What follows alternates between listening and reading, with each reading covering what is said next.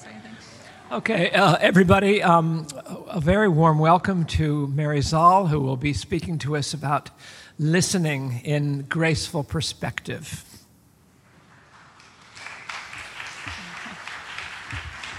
You're hearing too much from me today. I'm supposed to be listening.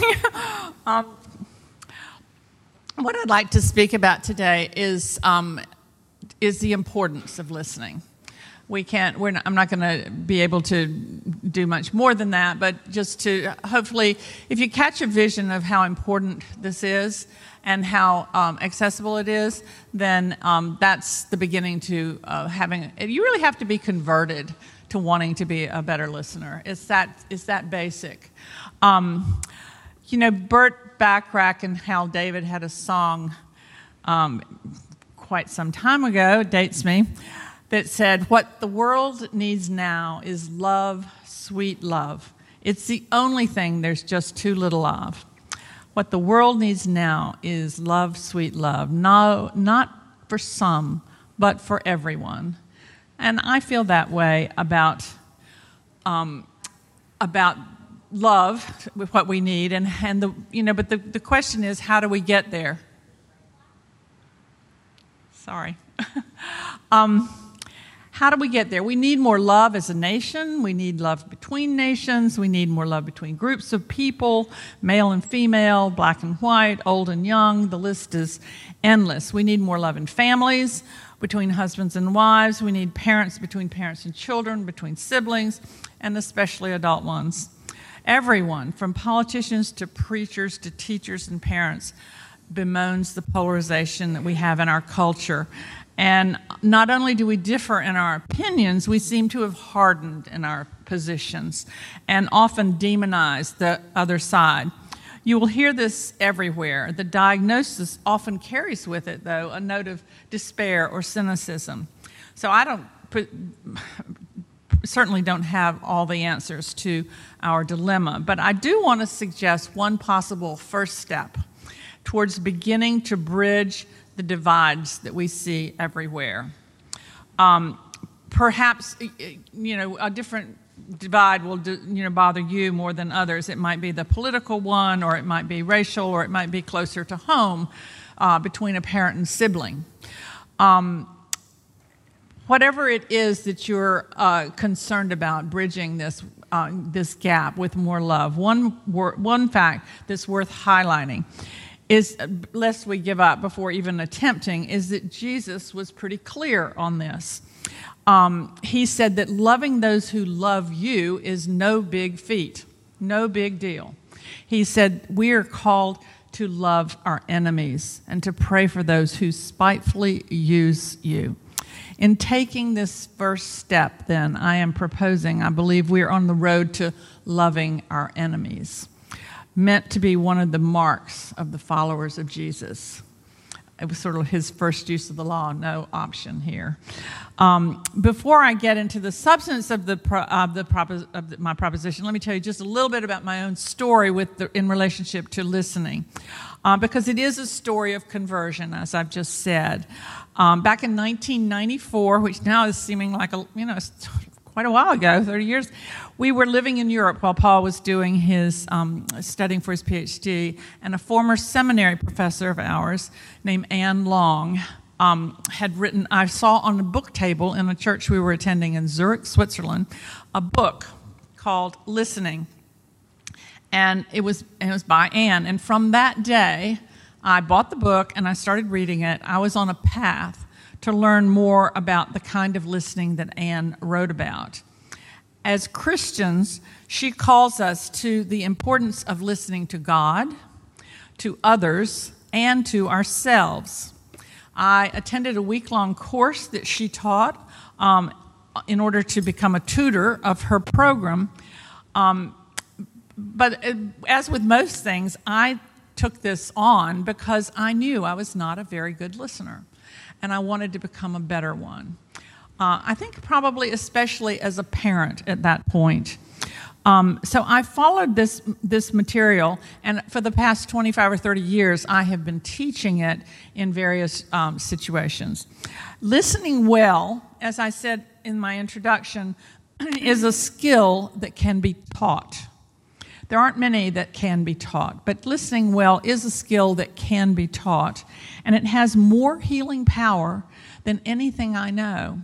This is what Anne had discovered in her in her practice. She was a she was just a natural counselor, and she taught counseling to clergy who were in seminary.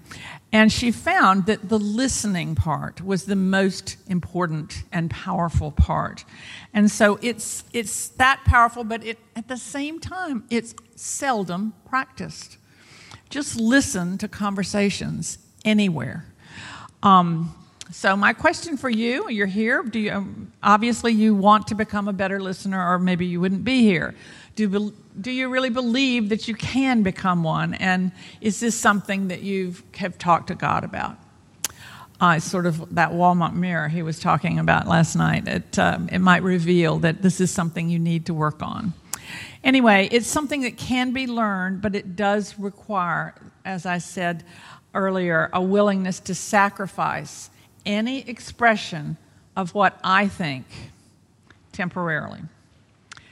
Saint Francis said, "A person has not yet given up everything for God as long as he held on to the money bag of his own opinions." I'll repeat that. A person had not yet given up everything for God as long as he held on to the money bag of his own opinions. And Romans twelve says, "Present your bodies as a living sacrifice." Good listening is nothing less than a conscious sacrifice of my need to express myself or to be heard by other people. It's a simple, effective, much needed way to be Christ to the world. So what constitutes good listening? There's a new bestseller, relatively new, it's been out a couple of years now, um, by uh, a New York Times reporter, journalist, named Kate Murphy, and this is, it's entitled, "You're Not Listening, What You're Missing and Why It Matters." She learned the value of listening in interviewing all kinds of people, and she realized, the main thing she realized, that, that when she asked people what it me- what a good listener, what it meant to be a good listener, they kind of, she got blank stares. She didn't hear much about what it meant for a good listener. But when she asked people about what it w- felt like to have a bad listener, what bad listening was about, she got all kinds of, inform- uh, you know, lots lots of information back, lots of feeling uh, in the words of what it meant to have to be encountering a bad listener. So I hope that we can at least at the, at the start establish what it feels like to you when someone listens to you. And uh, also, I know you'll be able to tell me what it feels like when they don't listen to you. So I'm going to use this whiteboard over here for a minute. And um, I want you to tell me the words that come to mind of when, how it feels when you are not listened to. And I'm going to write them down just so we can see what that looks like. So this is not listened to.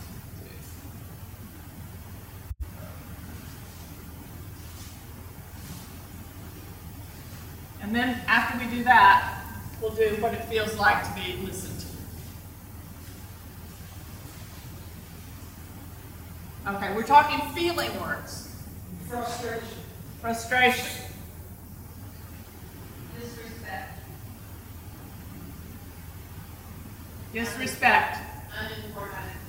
Unimportant. Uncaring. Uncaring. Ignored. Angry. Angry. Invisible. Invisible. Anything else? Useless. Useless. That's a pretty impressive list. If you're not listening to someone, this is how they're feeling. This is how you, because you know that's how you feel when you're not listening. Do you want to say something else? Not worth talking. Not worth talking? Not worth. And did somebody say invisible? Yeah, invisible. Right. Worthless. Worthless. Worth, useless, worthless. Okay. All right, you've got the idea, right? A lot of power there. A lot of power there. Okay, now let's look at the other side. How do you feel when you are listened to? Yeah. Valued. Affirmed. Loved. Yes. Loved. Cared for. Accepted. No. What? No. No. No. No. Sorry. Known. Understood. What? Understood. Understood. Interesting. Interesting. Important. Important. What? Seen. Love.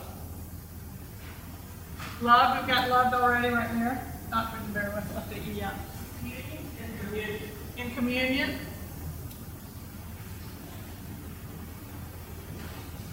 Okay. Good relationship. What? Good relationship. Good, good relationship. Okay. You see the, these words. Okay. These powerful words as well. Look at the power there is here in the difference in being listened to and then not being listened to. So we have that ability. We have that ability. We encounter people all the time that we're either listening to or not listening to. So they're either feeling loved and important or useless and disrespected and invisible. That's a big difference. That's simple. Okay. We know it then. We know that this is important just from our own experience. Um, I love this cartoon. Can you see it? Your problem reminds me of how I want to talk about my problems. Isn't that great? Hits it. Um, okay, so now you, you get the idea of what these words, um, of what the power is, and that's just from your own experience. You know that this is important. This is the first step, actually, in, be, in becoming a better listener, when you realize what you're doing or not doing and the power that it has. Um, and I think it's the first step in bringing together this world that we have, this broken world.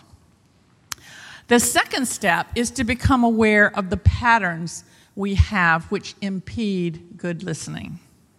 Megan, you've got the um, handouts.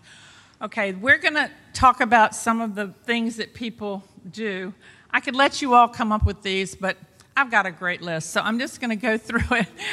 and and and there's a handout here for you to um, Uh, to talk about some of the things that we do when we're listening that keep us from being this good listener that we want to be. Okay, the first one is interrupting. Interrupting. We often listen to a person with the intent to reply, which not to really hear what they're saying. We're thinking about what we're going to say when they stop talking. And we, it can even be with a, the right question um, or comment rather than allowing them just to think out loud. It's unbelievable how common this is.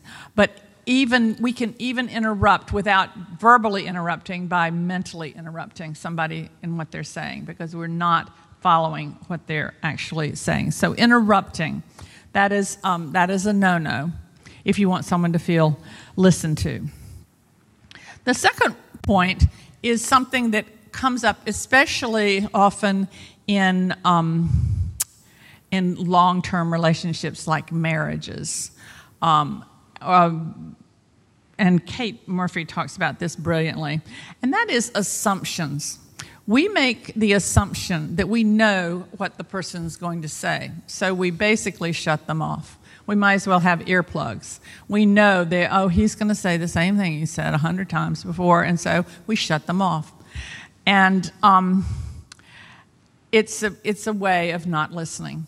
We may be listening for many, you know, for something re- repetitive. But you might ask yourself, instead of shutting them off, saying, why does he keep saying this? Why is this a theme? Maybe he doesn't feel listened to in this area. Just just maybe. Okay, this the next one is reassurance or minimizing. How do you feel when someone says in a falsely reassuring way, what you have on your mind is really not that big a deal? I mean, it really could be so much worse. How do you feel? Or when they say, one day you're going to look back at this and see and be grateful for what has happened. Or they say something like, time just will heal all wounds, just be patient. How do you feel when someone comes back with that kind of platitude? You feel shut out. You feel like what I have to say is not important. So reassurance and minimizing, it's done with the intent of... Uh, By the way, most of these come under the heading of the listener is uncomfortable with what the person is saying. So is doing something to cope with that being unco- that way of being uncomfortable. So when you reassure or minimize, it's because you don't want to hear it.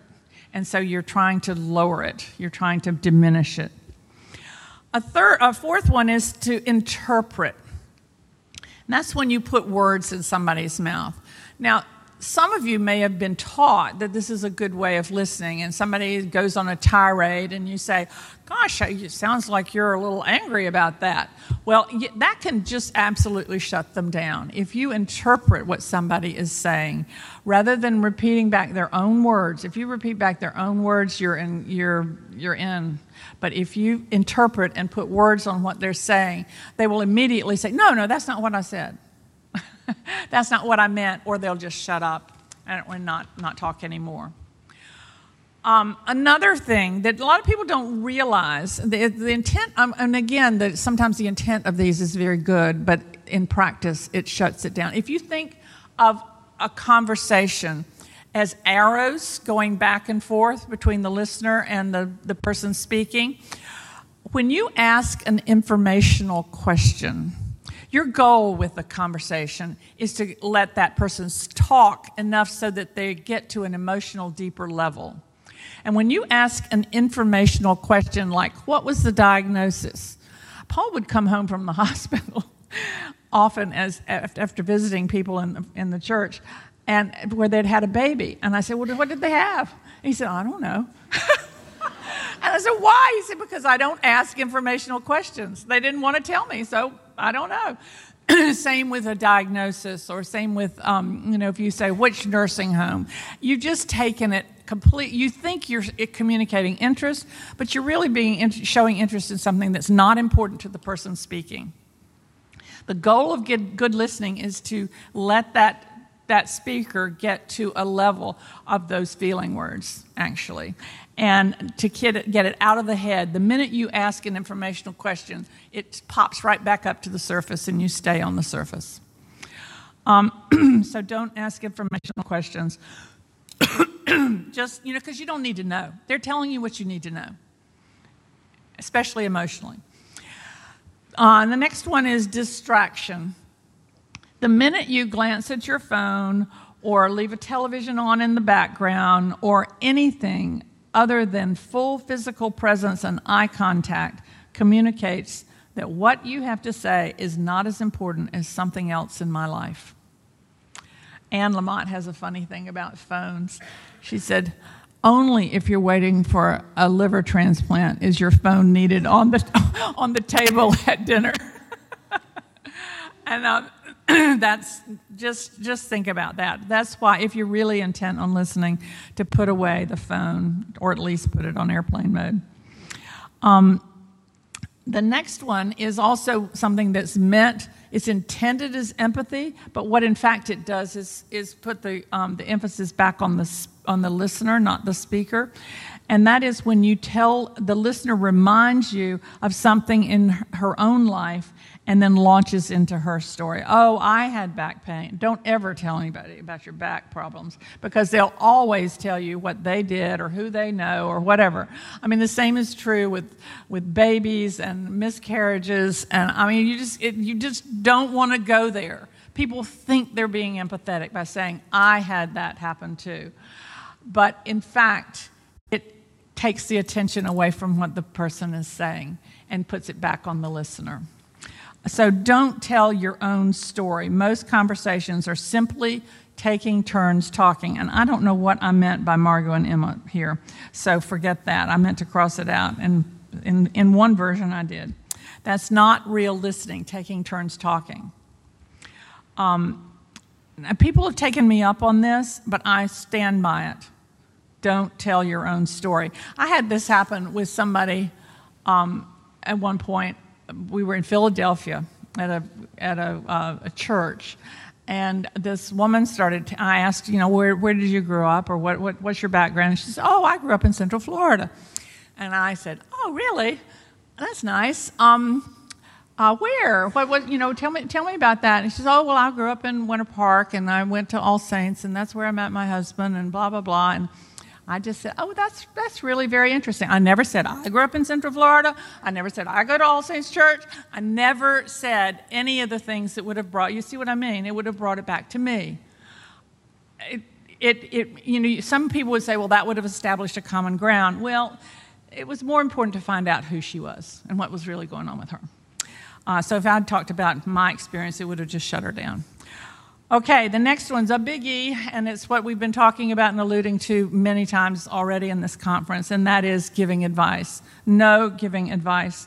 The listener often lis- feels uncomfortable with the feelings that are being that are coming to the surface as someone is talking, and especially if it's someone that's close to you. If your if your child Uh, is having trouble in school and says, well, actually, I haven't really turned in my homework and I haven't been going to class, and you're listening and you're saying, oh, and I'm paying for this. Uh, um, we have, a, you know, whether it's, it, it affects us directly or not, we have a great need to help people. We want to help people because we're uncomfortable with their being uncomfortable. Uh, that's what we were talking about earlier, about surrendering them to even to suffering. So our desire to help, or um, when it's not asked, even when it's asked for, it's all about the listener. Okay, next point. This is this is true sometimes in in, in church circles, and that is um, when a, a Christian feels it's imperative that they quote a Bible verse to uh, comfort you. And, of course, the old chestnut is Romans eight twenty-eight. Um, all things, never mind. Oh, you remember, every, all things work together for good. That is the worst thing you can say to somebody who's suffering. They can say it themselves later, but you, as the listener, do not have the right to say that. They can say it later. Um, it's true. A lot of these things are absolutely true. I'm not saying they're not true, but we don't have a, there is no need to give a word to someone who you really want to hear what's going on with them. You are doing God's work by listening to them. You don't need to add to that. Giving them a pat spiritual um, quotation often can shut them down and make them think not feel not heard, feel that you've put them into a category of some kind. So just be careful about that, very careful. Um, third, uh, the next one is breaking confidence. And in Christian circles, this is often often done. It's an absolute no-no if you want a, a, a relationship of trust. And it's often in Christian circles under the guise of prayer requests. A lot of gossip goes on that way. Just be aware, be aware. And if someone you're that you think is listening to you does that, how do you feel about talking to them? You shut up.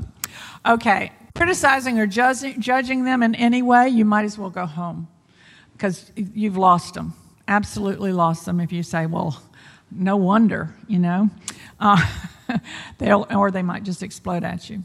So think about these patterns. These are, these are examples. I'm sure there are more, but these are the main ones, or ways in which we become a bad listener as opposed to a good listener. Think about your own patterns. What? Who is it hardest for you to listen to?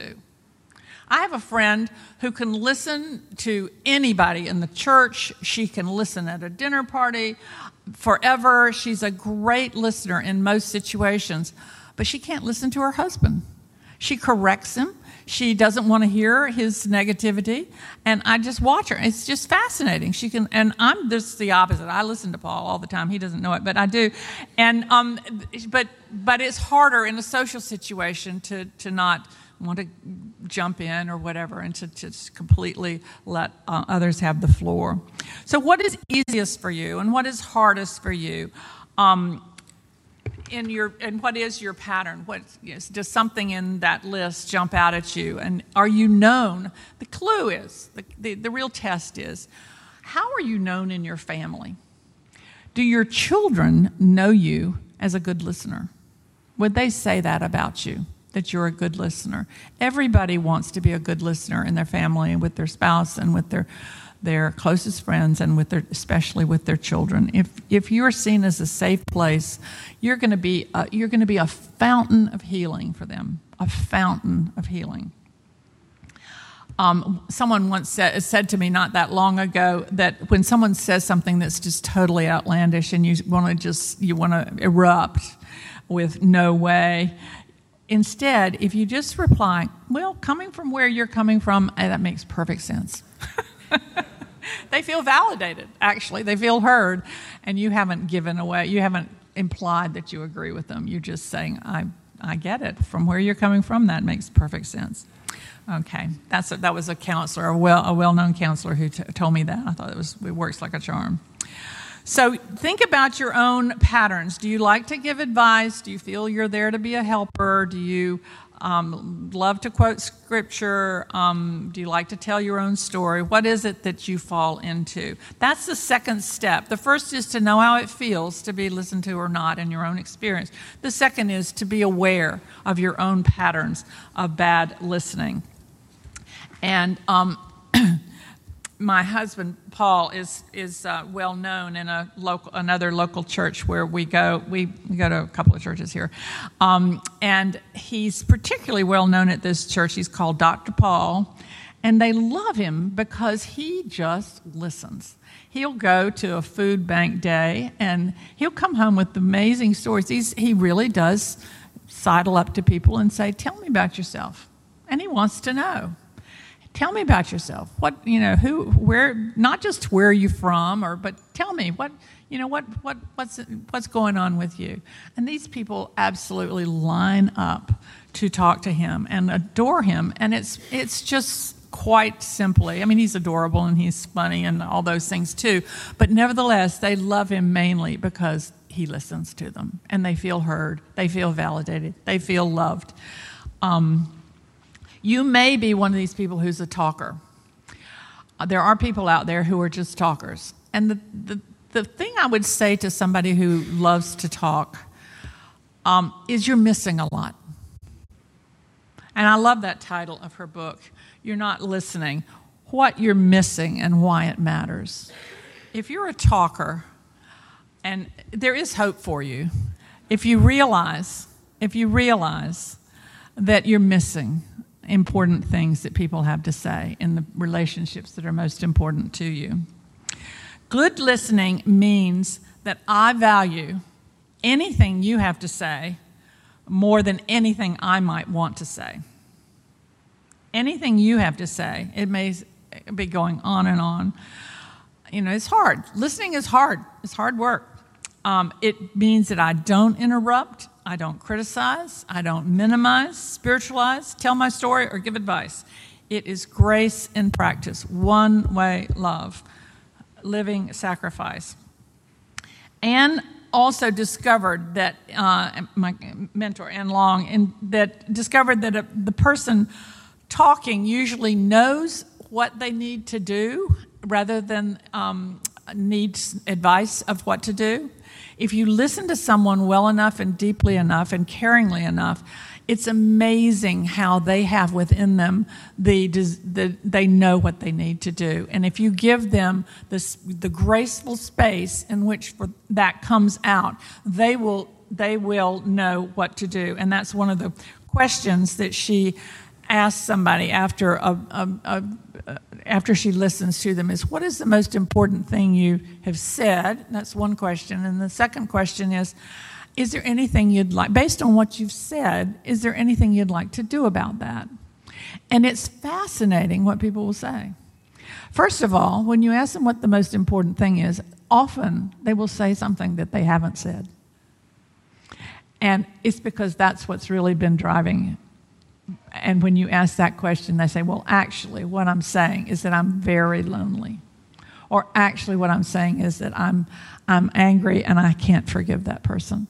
It's amazing how that, that question, what's the most important thing you've said, does. And the second one, is there anything you'd like to do about it? It's fascinating what people will come up with. Sometimes they'll come up with something that you think is nothing. But if it's a first step, it's on the way to healing.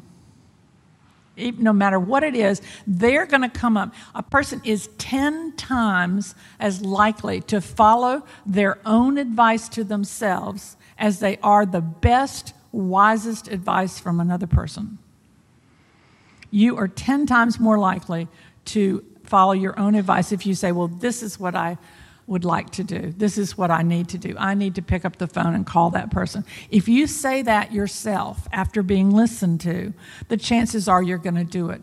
If someone tells you, well, what you really need to do is pick up the phone, same thing. You're not going to do it because of that rebellion factor. So in listening, you want to get to a place where the person can say, this is what I need to do. It's fascinating how they do come up with, with what they need. And that's it's healing in and of itself. When Paul wrote this book not long ago, his last book, Peace in the Last Third of Life, a handbook of hope for boomers, he talked a lot about being listened to, about find some, as you're aging. I mean, this is what he talked about last night. What did he say? The first thing you need to do is find somebody to talk to. He wasn't talking about a therapist at that point. He was talking about somebody to listen to you, right? If your marriage is in trouble, find somebody to listen to. If you've got a problem child, find somebody to listen to, whatever it is. If you're aging and you're having a hard time with it, if you're having body issues, as Jane was talking about, find somebody to listen to you. That's the first step toward healing. And Paul was, writes this in this book again and again about find somebody to listen to you, blah, blah, blah. And I said, after he wrote it and I read it, and I said, where are they going to find these listeners? You know, nobody's listening. I just listen to conversations, um, you know, listen in on conversations. And um, so as a result, I wrote, he asked me to write an appendix on dedicated listening for um, for people who are reading this book, and it's an appendage in in here, um, and it's a it's a shortened uh, form of what I've just been talking about. We, believe it or not, we actually do this from time to time in our own marriage when we know that we've got an issue that we're stuck on, we don't know what to do about. Um, we're puzzled by, or we're mainly, often it's par- it's paralysis, I will say. Often it's paralysis. I just can't get, I'm, I want to know what the right thing to do is. So I asked, I said, Paul, I need you to listen to me. Now, this may seem artificial, but I swear it works. You set aside, you can even set a timer for fifteen minutes or ten minutes if you want to, but you set aside a time where he is going to give me total dedicated listening, total one-way listening. He's not going to interrupt. He's not going to ask questions. He's just going to listen to me. And at the end, he's going to say, um, now, Mary, what is the most important thing you've said? And then I will come up with an answer for that, and he'll repeat it back to me. And then I'll say, um, and then he will say, well, is there anything you want to do? And often, that's enough. I've figured it out. It's amazing how you come up with that advice to yourself. And it may be that I need to go get somebody to talk to. It may be that I need therapy. You know, that may be the answer, that I this is this is a big deal and I need I need some more help with this. That that may be what's happening. Anyway, whatever it is, we actually do this, and it's an appendage in this book that has a shortened form of what to do and not do in order to have that in your relationship. And I recommend it. I even do it with with friends, sometimes unofficially. You know, I just will I'll realize that some I'm having lunch with a friend, and all of a sudden I realize, ooh, she's got something going on, and um, I need to just, this is not going to be a give and take. Uh, this is a this is a one, she needs somebody to listen to her. So I just shut up completely and just do the listening thing and let her talk and talk. And then at the end, actually ask these questions. And I've I, I've had this happen so that it it really does. Um, it's a healing experience. It's a truly healing experience. So it doesn't have to be a formal setup. It can also be something that. Um, and I'm going to give you an example of how this happened, and then I'll close. Um, I had um, this happen unintentionally recently. Um, I had sent an ill-conceived email to someone who had upset terribly, almost violently. I knew the minute I hit send it was a mistake. Have you ever done that? I had written what I really thought, or I said what I really thought, and I sent that email. And despite the fact that I had apologized later, Um, in an email, not face-to-face, he called me to talk it through. Oh, I saw the name on the phone. Oh, shoot. Uh, gulp. Okay, gathered my courage and said a prayer and answered the call. And then I listened to a fire hose of anger and hurt for at least thirty minutes. This is important. This is an important relationship. I apologized sincerely again, uh, although, of course, I'd been partially right. That's why I'd hit a nerve. Um, but nevertheless, I did not come back even at the unjust and untrue uh, accusations. I just listened, only reiterating my apology, but never reacting to the unfair accusations. It was hard.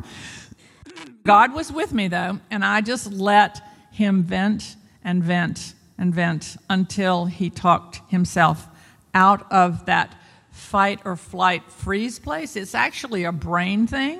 He was actually caught in a uh, sympathetic nervous system response to me.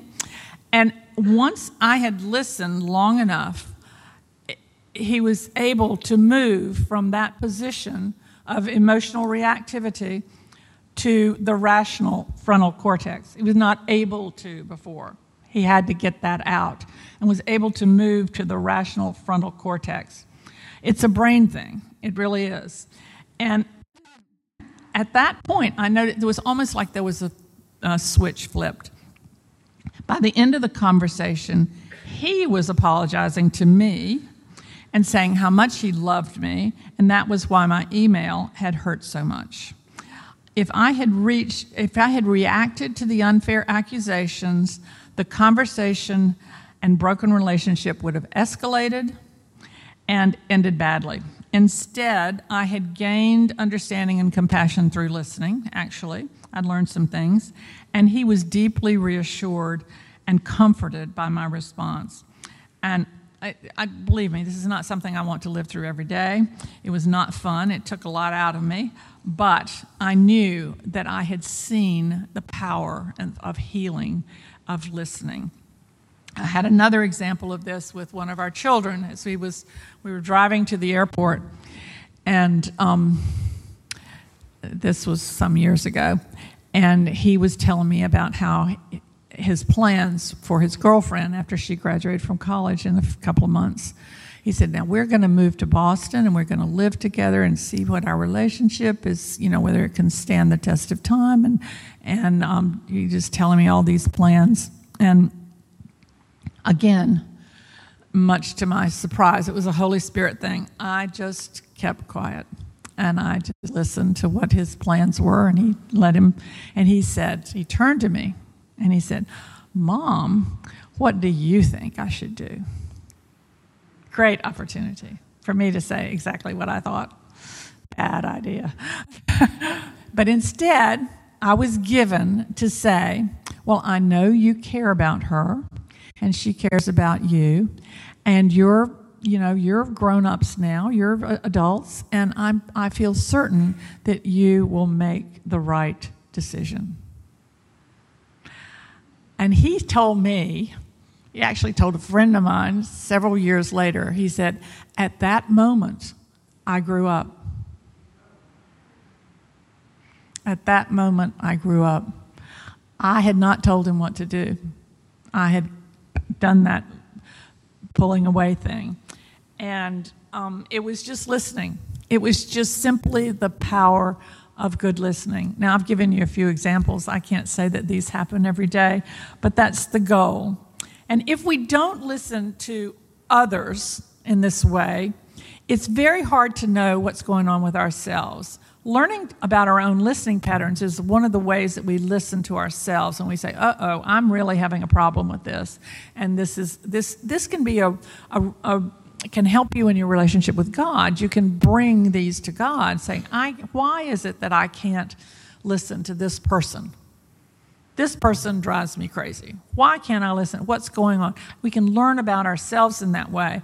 And also, we can learn to listen to God. I think there's a quote from Bonhoeffer who says um, that if we can, if we don't listen to other people, we will soon cease to listen both to ourselves and to God.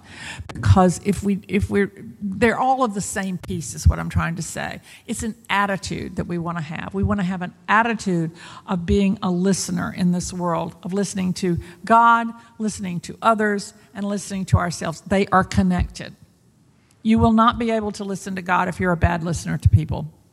You won't. You will not have an attitude of listening to God.